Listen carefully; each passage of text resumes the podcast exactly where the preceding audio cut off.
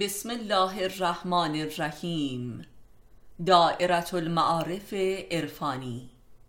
جلد اول مجموعه مقالات. معلف استاد علی اکبر خانجانی. فصل چهارم فلسفه بهداشت و درمان. خودشناسی طبی. صفحه 172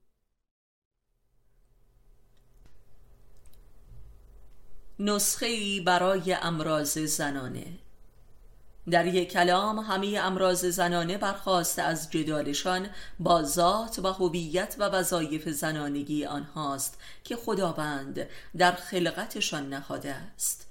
و اگر زن مدرن بیمارترین زن کل تاریخ است بدان معناست که زن هرگز تا این حد با زن بودن خود در جدال و انکار نبوده است و زن بودنش را خار نداشته و لعنت نکرده و لذا در جهت مردوار شدن تلاش نموده و بازیچه فلسفه شیطانی برابری با مرد گشته است.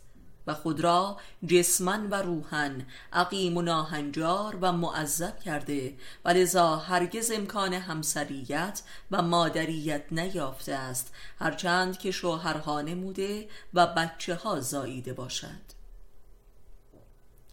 از رایجترین امراض روانی چنین زنی افسردگی و ناتوانی و بیزاری جنسی و انواع وسواس ها و آلرژی هاست و بیماری های ارگان جنسی همچون سرطان پستان و عفونت های مزمن رحم و انواع تومورهای دستگاه تناسلی نیز از مشهورترین امراض یک زن ضد زن است که وظایف زناشویی را در شعن خود نمی‌داند و خانه را برای خود زندان می کند و لذا دچار انواع مفاسد اخلاقی می گردد و مبدل به موجودی کینه‌ای و بخیل و متشنج و روانی می شود و نهایتا در جهت انتقام خود از مرد مبدل به یک روسبی می گردد.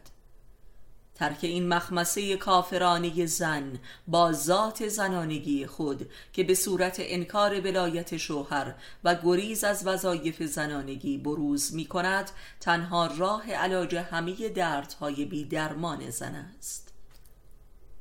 مادر تجربه درمانی خود با تکیه بر این حقیقت موفق به درمان بسیاری از امراض مزمن و لاعلاج زنان شده و لذا این یک نسخه نظری و نسیه نیست.